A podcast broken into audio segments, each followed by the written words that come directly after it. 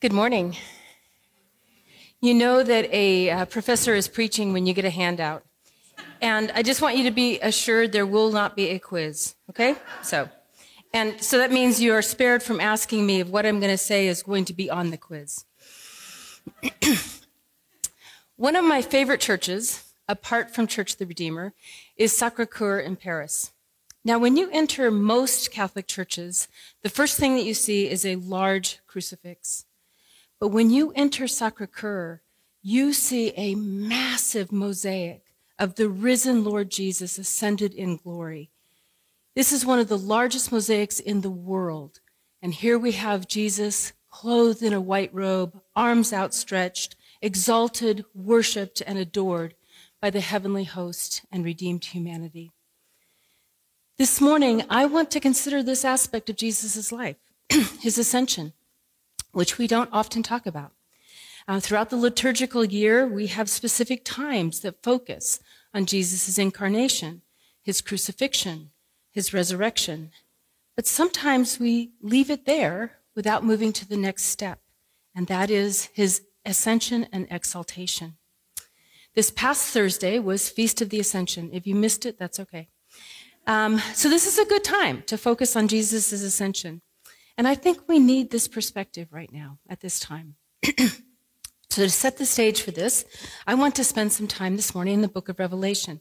You probably figured that out from the handout.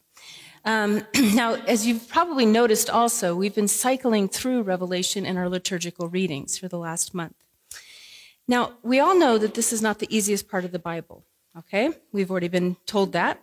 But if you were just to read the readings, uh, the lectionary readings, you might not figure that out. You get Revelation 1, the risen Lord Jesus, Revelation 5, the throne room, Revelation 7, the great multitude, Revelation 21 and 22, the new heavens and the new earth. The good stuff. What's not to love about that?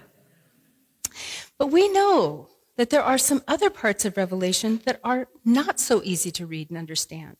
Scenes of violence and horror. What do we do about these passages? In fact, this is part of the reason why I think many people avoid Revelation.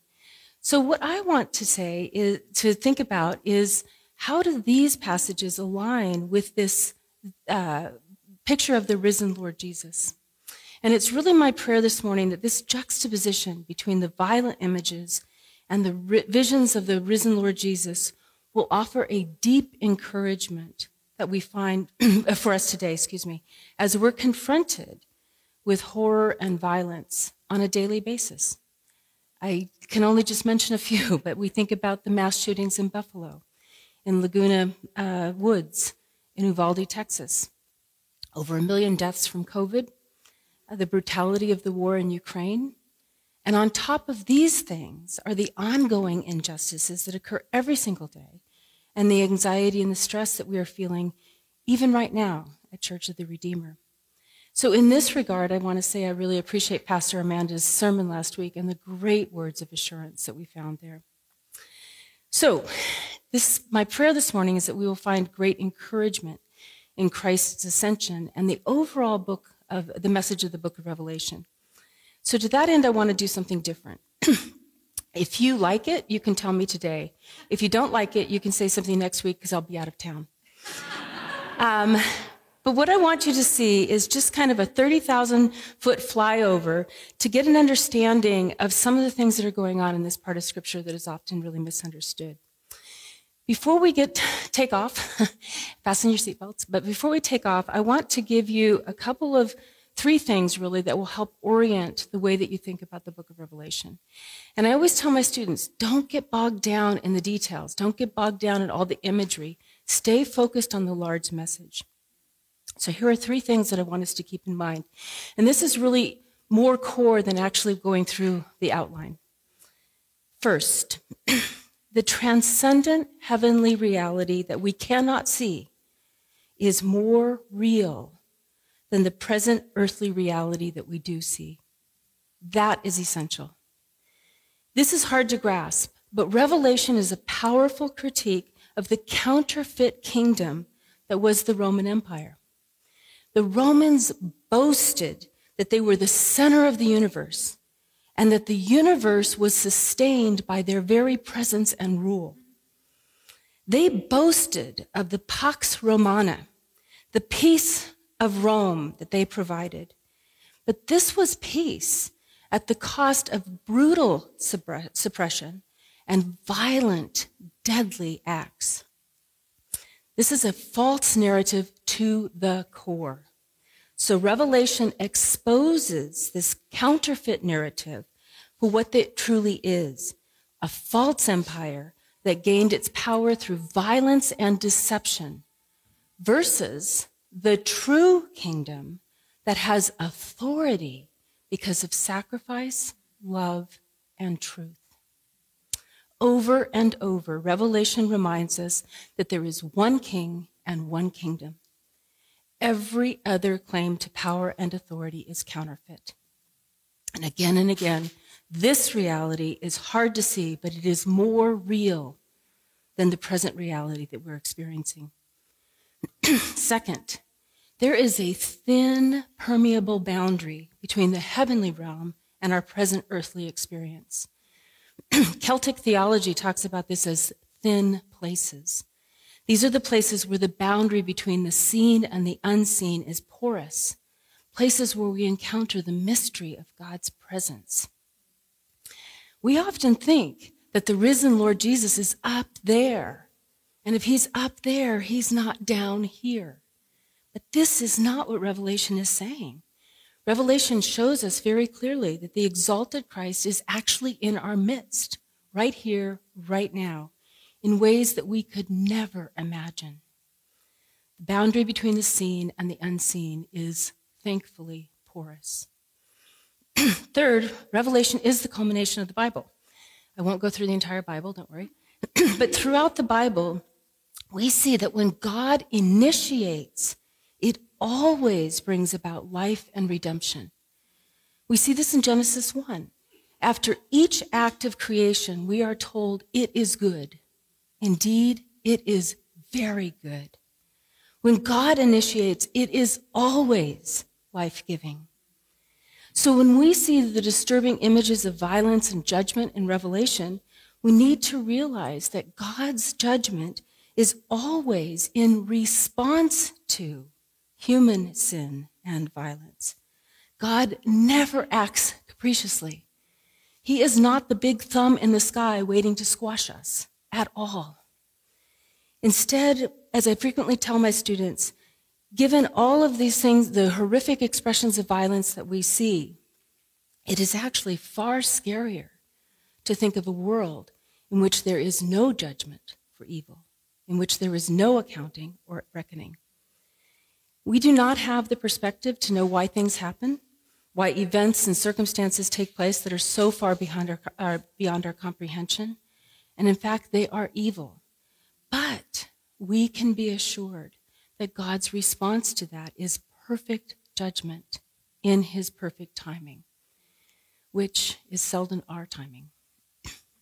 So to summarize, the heavenly realm that we can't see is more real than what we experience here and now. The boundary between the heavenly and the earthly is more porous than we ever could have imagined and God responds to evil in his perfect justice and timing. Now, perhaps a two word summary at this point might be helpful. Just two words God wins.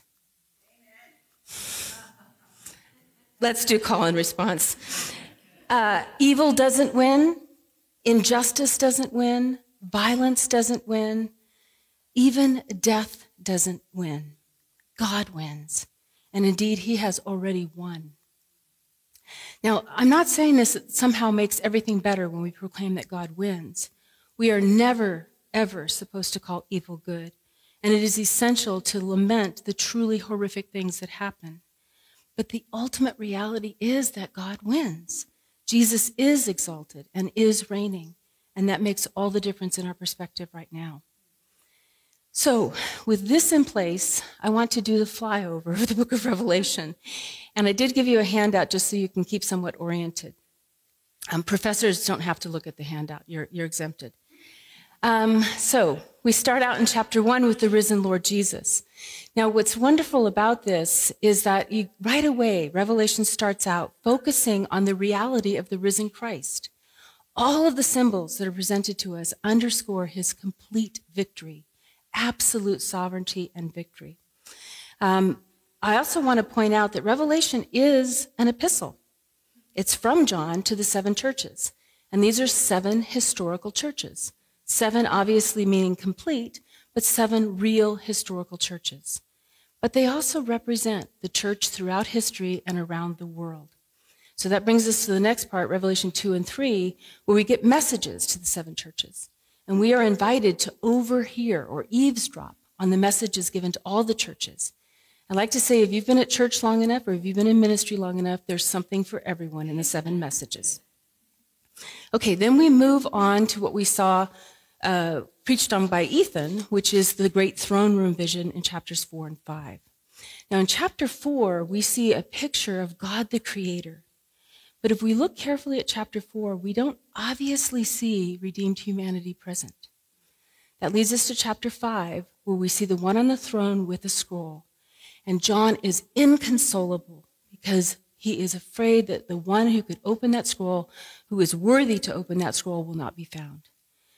Opening that scroll is another way of talking about the completion of God's purposes and plans that will bring redeemed humanity into the throne room, which is why at the end of Revelation 5, we are praising God the Redeemer because of what Jesus has done. Now, there's a little thing that happens in Revelation where we are hearing one thing, but seeing something else. So in Revelation chapter 5, we hear, Behold, the lion of the tribe of Judah. And we're expecting a military force. But what do we see? A slain lamb. Once again, over and over, Revelation is exposing false narratives. It's not military victory that brings about God's purposes. It's the sacrificial life of the lamb. Now, there's another big section, and this is the scary section of Revelation. And this is really kind of all compressed. I'm putting it under the judge, God's just judgment the six seals, so uh, the four horsemen, okay, in Revelation uh, chapter four, uh, six. Um, I, I was hesitating to say this, but I'm going to say it. So I was teaching a PhD seminar, and it's uh, the four disciplines Old Testament, New Testament, church history, systematics. Four professors in the classroom teaching students how to integrate. And somebody, I don't know how this happened, found an image of the four horsemen and photoshopped all of us in. So I decided that on the last day of class, we would wear the appropriate colors. And I do want you to know that I was the pale green horse of death. so here we have it. Revelation enacted. But the seals, I, is, the way that I'm going to just quickly uh, talk about the, God's judgment, the seals, the trumpets, and the bowls, I think are three perspectives on the same reality. And so the seals are showing us what happens when God's restraining hand is removed? What does it look like when human sin and evil has nothing to stop it? That's really chapter six, and it's horrific. Now, sometimes we may be thinking that we're living that, and to a certain extent, we can see that. We can see approximations of that. But even in something as horrible as Ukraine, I don't know how many of you remember Miriam Charter, who went to this church a while ago, but she's been posting some things on Facebook that are amazing accounts of the hand of God in the midst of the war in Ukraine. So God has not removed his hand. But Revelation 6 gives us a glimpse into the sheer horror of God's restraining hand being taken away, which is another aspect of his judgment. Revelation 7, one of the great things about preaching is I get to inflict all of my views about Revelation on you. But Revelation 7, I think, is two views of the people of God. The 144,000 is probably recalling something of a military census. So the people of God on earth in a battle. And we are in a battle, right? That is juxtaposed by the multitude, the great heavenly multitude that our dear brother Felipe preached on a couple weeks ago. Okay, that leads us then to uh, a big section I'm going to kind of jump over um, with the, the two witnesses and the temple and all those things. But what I want to talk about very quickly is Revelation 12, which gives us that wonderful vision of the woman and the great red dragon. And what's wonderful about the woman is I think that's a picture of the people of God, crowned with glory, with dominion. But it's also a picture that the Messiah, Jesus, comes forth from the community of God's people. In verse 5, you get the entire life of Jesus compressed into one verse his birth, his resurrection, his ascension. Boom. And what's interesting is that the red dragon is right there poised to take the male child once he's born. But the imagery that's given to us of him being snatched up into heaven is to show that there was never any question about his victory.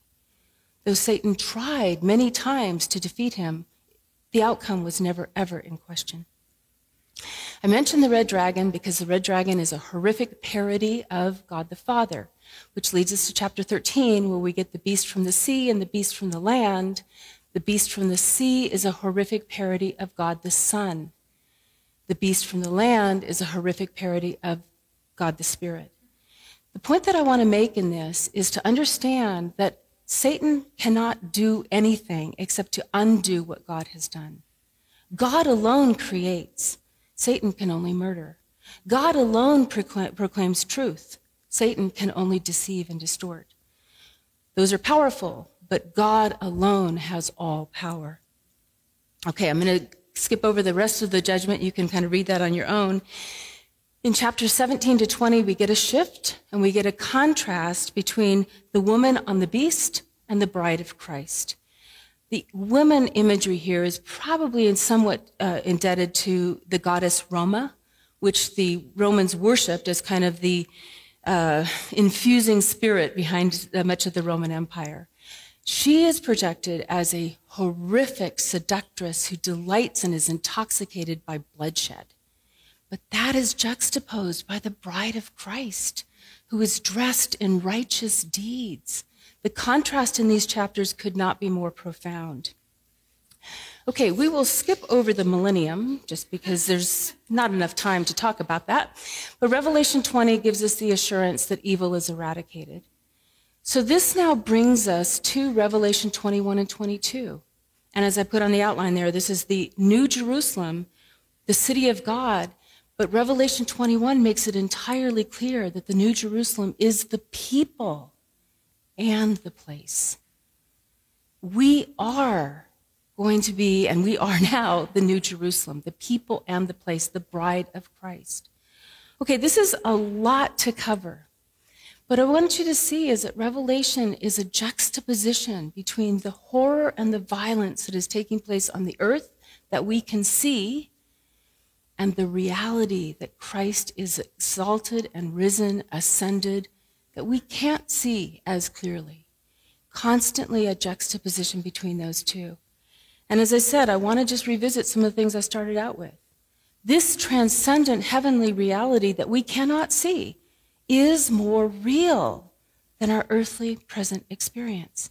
That's so hard to grasp. But this is not all there is. Praise God. Hallelujah. And really, the outworking of God's plans and promises is the reality. Second, there is a thin, permeable boundary between this heavenly realm and our earthly present experience. I pray that we have eyes that will begin to see the unseen, eyes that will begin to recognize the transcendent work of our risen Lord Christ in our lives, because that boundary is very thin for those who have eyes to see. Finally, Revelation is the culmination of the Bible, and again, I want to underscore that when God initiates, it's always life giving. But God does respond in justice to human sin and violence, and his judgment and justice will prevail. Now, I want to conclude by adding two more reflections. And earlier this week, Pastor Amanda sent me a blog by uh, Dr. Kimberly Wagner, who's a professor at the Lutheran School of Theology. And her blog was specifically focused on the ascension. So I've adapted a couple of her suggestions, but credit goes to uh, Dr. Wagner as my inspiration. First, I think that the ascension helps us to really know how to lament the evil that we see because it reminds us that the evil that we see and the lament of that is a recognition that things are not the way they should be. This is not what God intended, and God will prevail. But it also reminds us that Jesus is in our midst as again, as I said, he's not up there, over there, out there. He's right here, risen, glorified. I mean, think about the post resurrection experiences where Jesus could just walk through locked doors. There's a different reality there. He is in our midst, He is with us. If you go back to Revelation 20, uh, chapter 1, you'll see a picture of the lampstands, the opening re- uh, revelation of Jesus, and he is among the lampstands. Later on, we find at the end of chapter 1 that the lampstands are the churches. So, a very powerful picture that Jesus is among us, he is among the lampstands.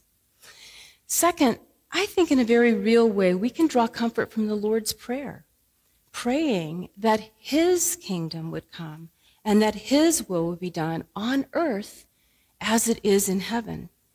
In light of what we've seen in Revelation, we can pray that we recognize our one true King and his true kingdom in the midst of the numerous counterfeit narratives about power and reality that surround us daily. Rather than becoming overcome with despair and a sense of hopelessness, we are bold to pray that this kingdom will come, that this king's will will be done now and forever. This is the boldness and the confidence that comes from focusing on the ascension of Christ. He is utterly victorious, exalted even in the midst of the violence and the evil around us.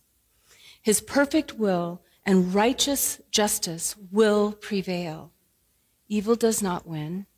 Violence does not win. Despair does not win. Death does not win. God wins. God wins.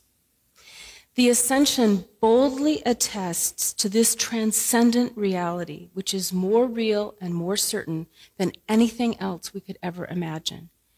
And I would like to say that as a bold act of defiance to the counterfeit narratives that are around us, we proclaim the Lord's Prayer and we proclaim this truth Christ has died, Christ has risen, and Christ will come again. Come, Lord Jesus.